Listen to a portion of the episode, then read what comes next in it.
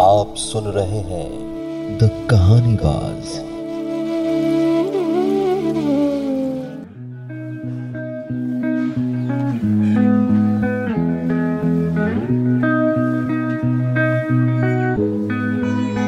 नमस्ते दोस्तों, स्वागत है आपका एक बार फिर से द कहानी बाज के कहानियों में।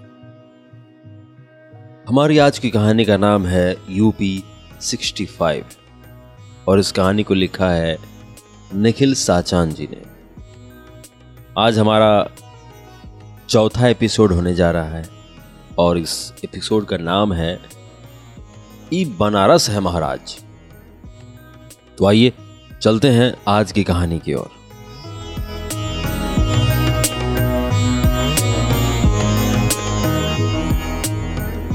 अगले दिन दो बार इंडक्शन हुआ।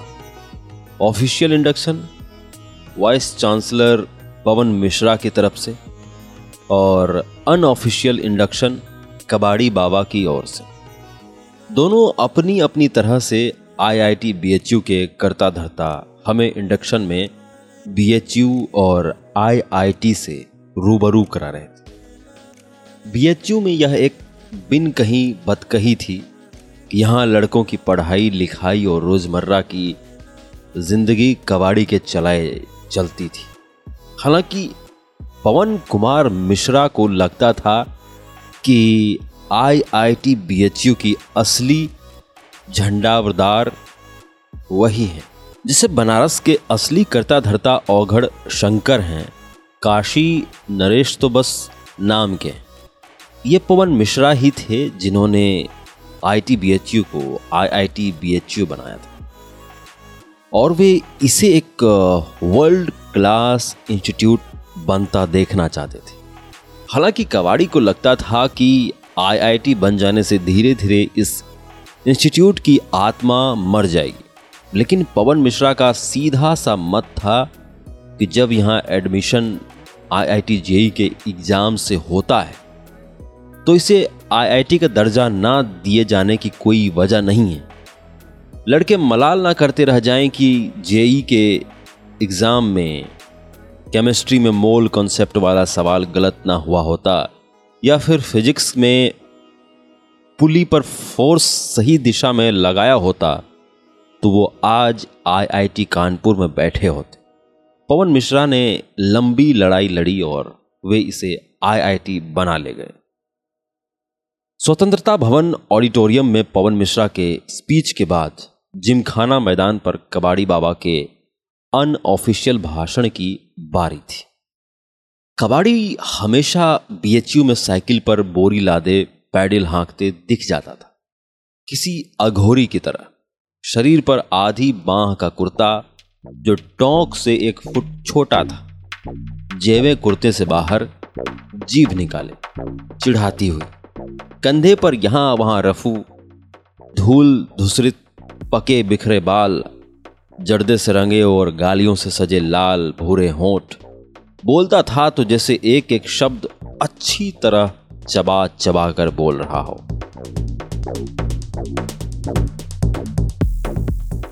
गांजा पिए राजा, बीड़ी पिए चोर, तंबाकू खाए चूतिया, भूखे चारों ओर, बोलो क्या समझे?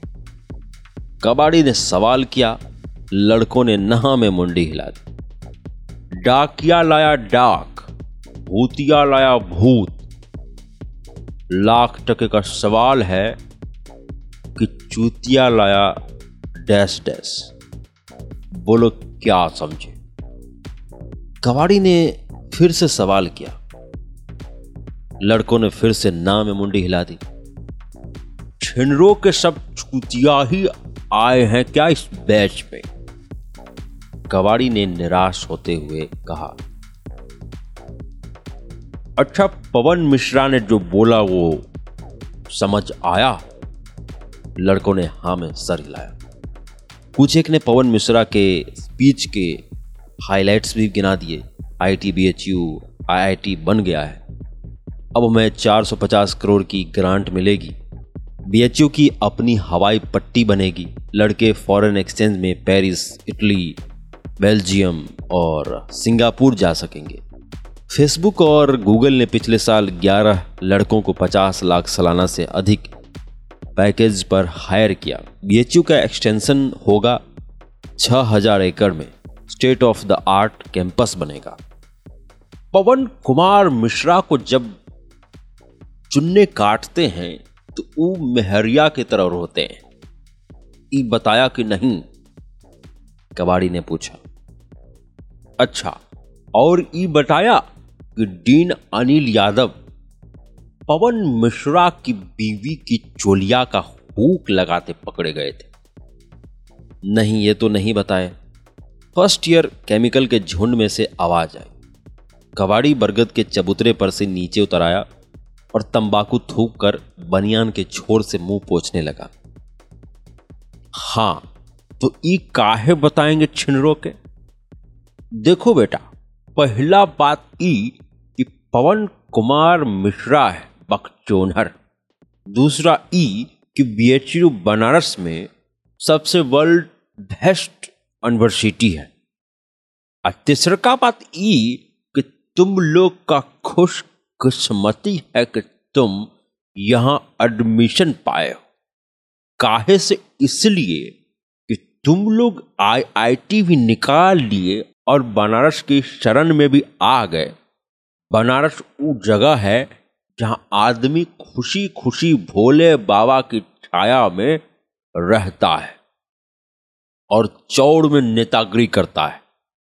यहाँ भले अपनी दुकान पर कस्टमर खड़ा हो, आदमी बुज़ुर्गों का उसे छोड़ के घंटों सड़क पर नेतागिरी करता फिरेगा। देखने को कि सरकारी नाला कहाँ तक खुद रहा है। यहाँ हर कोई गुरु है, चेला कोई नहीं है।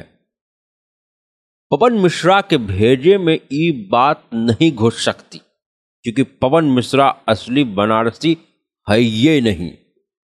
उसको लगता था कि आईआईटी बने बगैर इस इंस्टीट्यूट का कुछ नहीं हो सकता।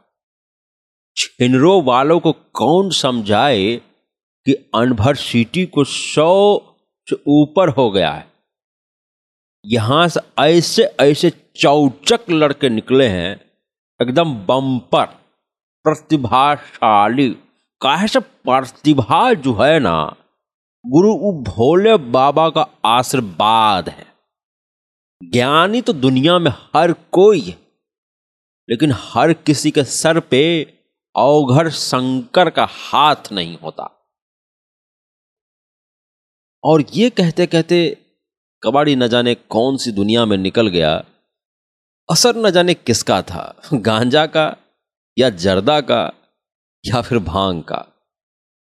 लेकिन कबाड़ी धारा प्रवाह बोले जा रहा था। हम सब उसे ऐसे सुन रहे थे जैसे बुद्ध सारनाथ के टीले पर खड़े होकर उपदेश दे रहे हों और सभी बौद्ध भिक्षु हो गए हों।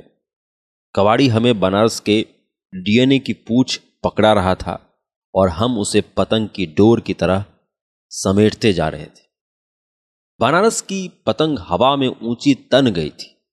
कबाड़ी अपने अंदाज में केदारनाथ सिंह की कविता बनारस कहने लगा। इस शहर में बसंत अचानक आता है, और जब आता है तो मैंने देखा है।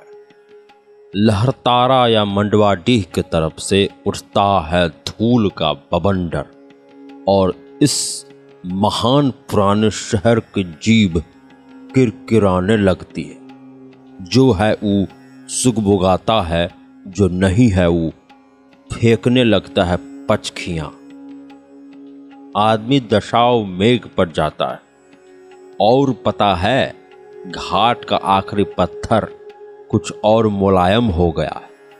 सीढ़ियों पर बैठे बंदरों की आँखों में एक अजीब सी नमी है और एक अजीब सी चमक से भर उठा है। भिखारियों के कटरों का निचाट खालीपन तुमने कभी देखा है? खाली कटोरों में बसंत का उतरना इस शहर इसी तरह खुलता है। इसी तरह भरता और खाली होता है ये शहर। इसी तरह रोज रोज एक अनंत शव ले जाते हैं कंधे अंधेरी गली से, चमकती हुई गंगा की तरफ़। बनारस की बात ही अलग है। पांडे ने बोला, उसके चेहरे पर अजीब सा वैराग्य था मंद मंद वाली मुस्कुराहट थी। या भगवान जाने, कुछ नया जान लेने का ऑर्गेजम ही था। वह कबाड़ी की ज्ञान धारा और बनारस की महिमा में बहता हुआ फ्री प्लॉट कर रहा था। यार, ये कबाड़ी आदमी तो मज़ेदार है। कितनी सही बात बोला है, नहीं? उसने प्रसाद से पूछा, पंडित जी, वो खाली बकचोदी कर रहा है। एक नंबर का चर्सी है। आए भाई बकना, उसका रोज का काम इतना सेंटियाओ मत कि ज्ञानबाजी पे प्रसाद ने कहा, ठीक ही तो कह रहा है वो, हर एक बात। घंटा सा ही कह रहा है। वो दिखता ज़रूर फक्कड़ है, लेकिन एक नंबर का प्रपंची है। लंका गेट पर उसका चार तल्ले का मकान है। उसका कहानी सुने को तो हाथ में आ जाएगी पंडित जी मोहित ने प्रसाद के समर्थन में कहा, कबाड़ बेचने का चार तल्ले का मकान? पांडे ने हैरान होते हुए पूछा, ब्लू फ़िल्म बेचने आता था वीएचयू में पंद्रह साल पहले, तब इंटरनेट था नहीं टेरा पैट्रिक का जमाना नहीं था। तब खाली तारा पत्रकार की सीढ़ी आती थी। एक्स्ट्रा करिकुलम एक्टिविटी का अकेला सप्लायर यही था। जैसे इंडिया में पॉप बप्पी लहरी लाया, वैसे बीएचयू में हरम चट्टा यही लाया। वहाँ से जो इसकी शुरुआत हुई, फिर ये रुका नहीं। नोटी अमेरिका से भी ज़्यादा नोटी है वो, प्रसाद ने कहा। माने अरे ये पंडित जी कि बीएचयू वालों का गूगल भी यही है विकिपीडिया भी अमेजन भी। जो मांगोगे जुगाड़ करवा ही देगा।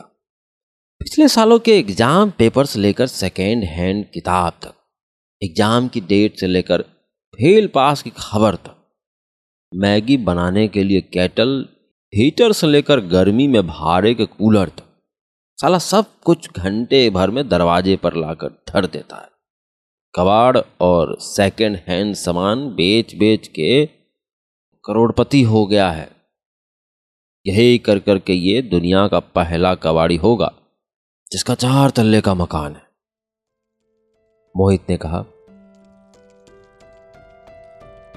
गजबे खोपड़ी है ये। पांडे चमत्कृत हो उठा था। और नहीं तो क्या? खोपड़ी भिड़ा भिड़ा के ही बीएचयू का करता धरता बना बैठा है। ये बात ठीक है कि यहाँ कबाड़ी के बगैर सरवाइव करना असंभव है, लेकिन ये भी समझ लो कि ये एक नंबर का हरामी और लौंडिया बाज है। कौन लड़की किस लड़के से फ्री में समोसा खा रही है, से लेकर वह किसके घुटनों के बीच उठक बैठक कर रही है, उसका हिसाब भी रखता है ये। Hotel lodge guest house medical store, sir Sundarlal अस्पताल, हर जगह एक एक जोड़ी कान धराया हुआ है इसने, प्रसाद ने कहा। बनारसी खतरनाक होता है बे। पांडे का मुँह मछली जैसा गोल हो रहा था। और नहीं तो क्या, मोहित पांडे को लगभग धिक्कारते हुए बोला। पांडे जी तुम्हारे जैसे लड़भंग, सियार लोग झूठ मूठ का हल्ला बना के रखे हैं बनारस का। गंगा नहाने आते हैं और लंगोटी के साथ कोटी भी चुरवा के वापस। और लेकिन जो भी बोलो, बनारस में अपना अलग चार्म है तो है। चार्म तो है, प्रसाद बोला। लेकिन चार्म हर गली नुक्कड़ ऐसे पिंजरी की तरह नहीं बट रहा है। ऐसे हर बात पे आश्चर्यचकित होके मुँह बाए खड़े हो जाओगे तो कोई मनिक चंद थूक के निकल जाएगा महुआ में। समझे?